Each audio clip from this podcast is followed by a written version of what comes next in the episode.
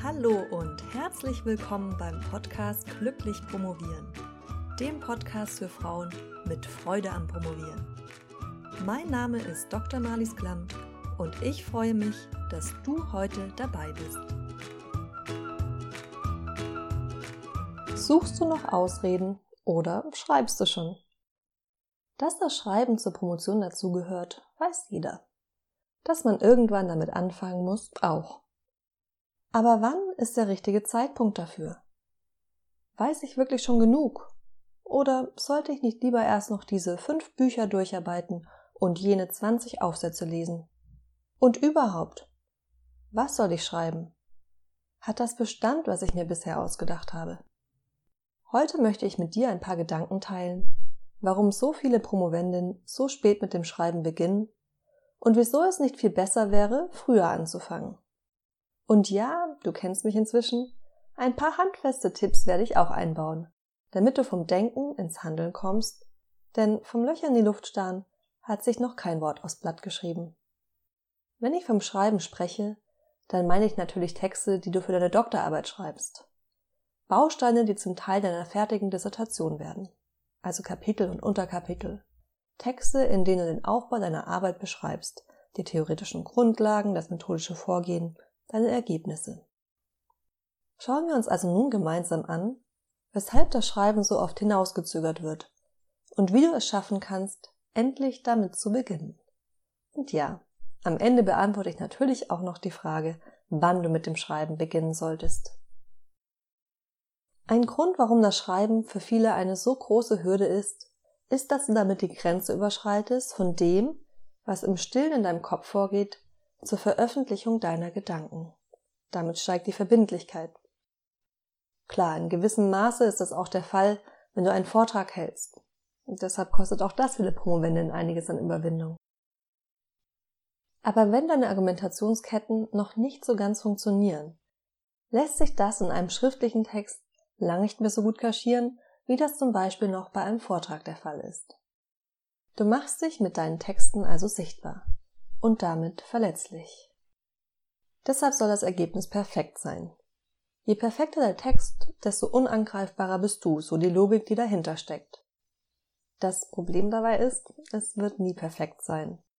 Es wird immer jemanden geben, der etwas daran auszusetzen hat.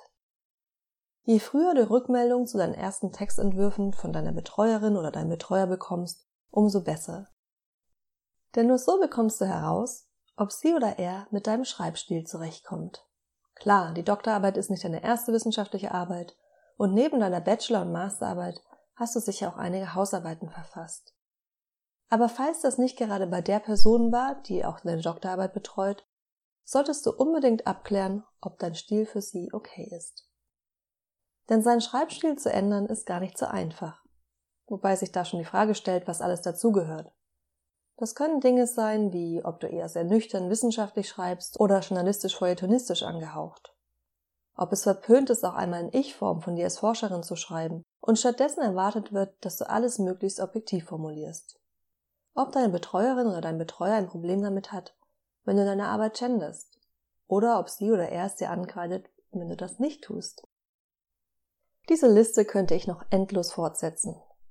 Manche Punkte davon sind im Nachgang schneller korrigierbar, andere weniger. Ich denke, es ist aber klar geworden, dass Feedback zu diesen Punkten unglaublich wertvoll ist. Falls du Angst vor Feedback und Kritik hast, empfehle ich dir, dir die Episoden 10 und 11 anzuhören.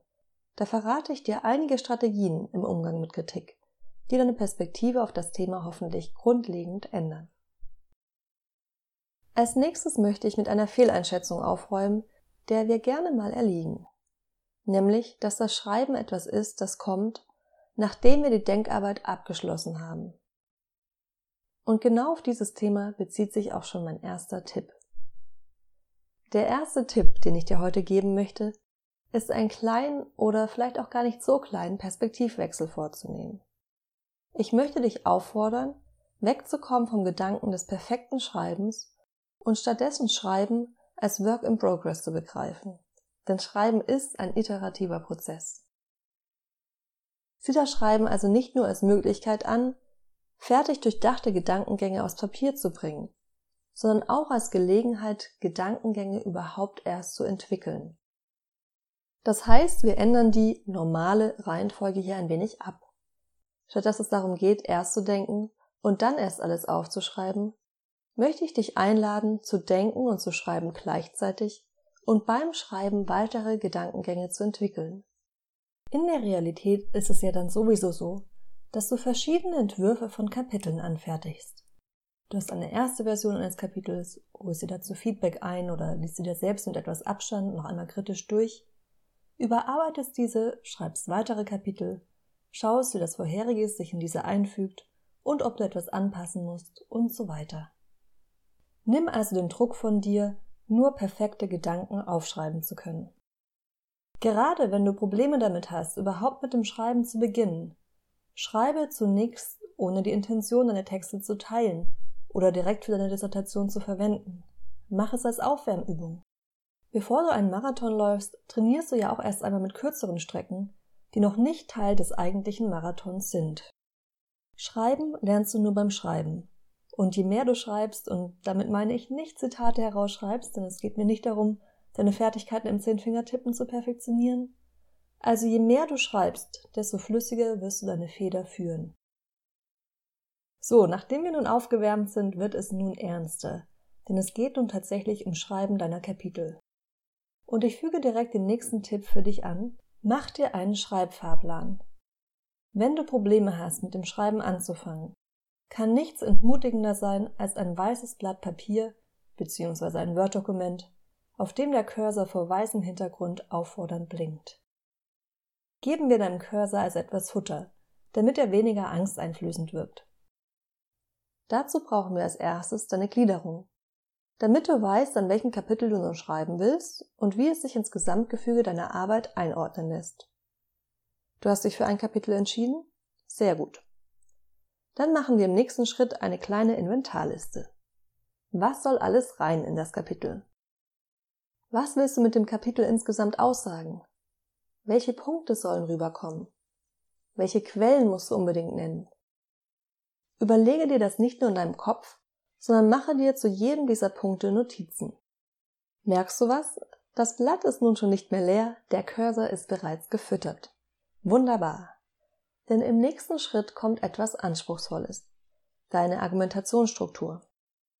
Überlege dir, welche Position du einnimmst und wie du diese nicht nur beschreibst, sondern auch mit Argumenten stützt. Mach dir eine Mini-Gliederung für dein Kapitel. Und diese brauchst du, nur noch auszuformulieren. Lass dich nicht von der Suche nach der perfekten Formulierung aufhalten, sondern schreibe erst einmal darauf los. Dieser erste Entwurf wird nicht der letzte sein. Du kannst immer noch nach einer besseren Formulierung suchen, wenn du damit fertig bist. Kommen wir jetzt noch einmal zurück zur eingangs gestellten Frage. Wann ist denn nun der beste Zeitpunkt mit dem Schreiben zu beginnen? Ich bin geneigt zu sagen, jetzt. Wenn du nicht mehr ganz am Anfang deiner Dissertation stehst, sondern schon einige Monate und eventuell sogar Jahre mit der Recherche und unter Umständen auch der Datenerhebung bzw. Analyse zugebracht hast, dann ist es höchste Zeit, endlich mit dem Schreiben zu beginnen. Nicht früh genug mit dem Schreiben begonnen zu haben, ist einer der Punkte, die viele Promovenden im Rückblick besonders bereuen. Lerne also von all denjenigen, die den Weg vor dir gegangen sind und nimm dir ihre Lektion zu Herzen. Fange mit dem Schreiben an. Gibt es auch einen Zeitpunkt, der zu früh ist? Oder anders gefragt, was ist die Mindestanforderung, um startklar für Schreiben zu sein? Ein guter Anhaltspunkt ist, ob du deine Forschungsfrage bzw. deine Forschungsfragen und gegebenenfalls deine Hypothesen eindeutig formuliert hast und eine fertige Gliederung hast. Deine Forschungsfrage bzw. These brauchst du, um deine Texte entsprechend fokussieren zu können. Ich würde dir außerdem raten, die Gliederung erst einmal fertigzustellen, bevor du mit dem Schreiben beginnst. Zumindest mit dem Schreiben der Kapitel, die du dann auch für deine fertige Dissertation verwenden willst, also nicht nur für die genannten Aufwärmübungen. Mach dich auch hier nicht verrückt. Auch die Gliederung wirst du vermutlich noch ein paar Mal anpassen müssen. Aber irgendeine Richtung brauchst du, um zu wissen, wohin du losmarschierst. Überlege dir bitte auch, ob du es wirklich vertreten kannst, noch mehrere Monate oder sogar Jahre zu warten, bis du tatsächlich mit dem Schreiben anfängst. denk an Tipp Nummer 1. So mancher Knotenplatz beim Schreiben und nicht vorher. Warte also nicht darauf, dass du dich 100% startklar fühlst. Und falls du noch ganz am Anfang stehst, wärm dich auf. Trainiere deinen Schreibmuskel, damit er fit ist, wenn es ernst wird. Ich hoffe sehr, dass dich diese Folge motivieren konnte, ins Schreiben zu kommen. Wenn sie dir gefallen hat, abonniere den Podcast, damit du keine Folge mehr verpasst. Und lasse mir ein paar Sternchen als Bewertung da. Vielen Dank.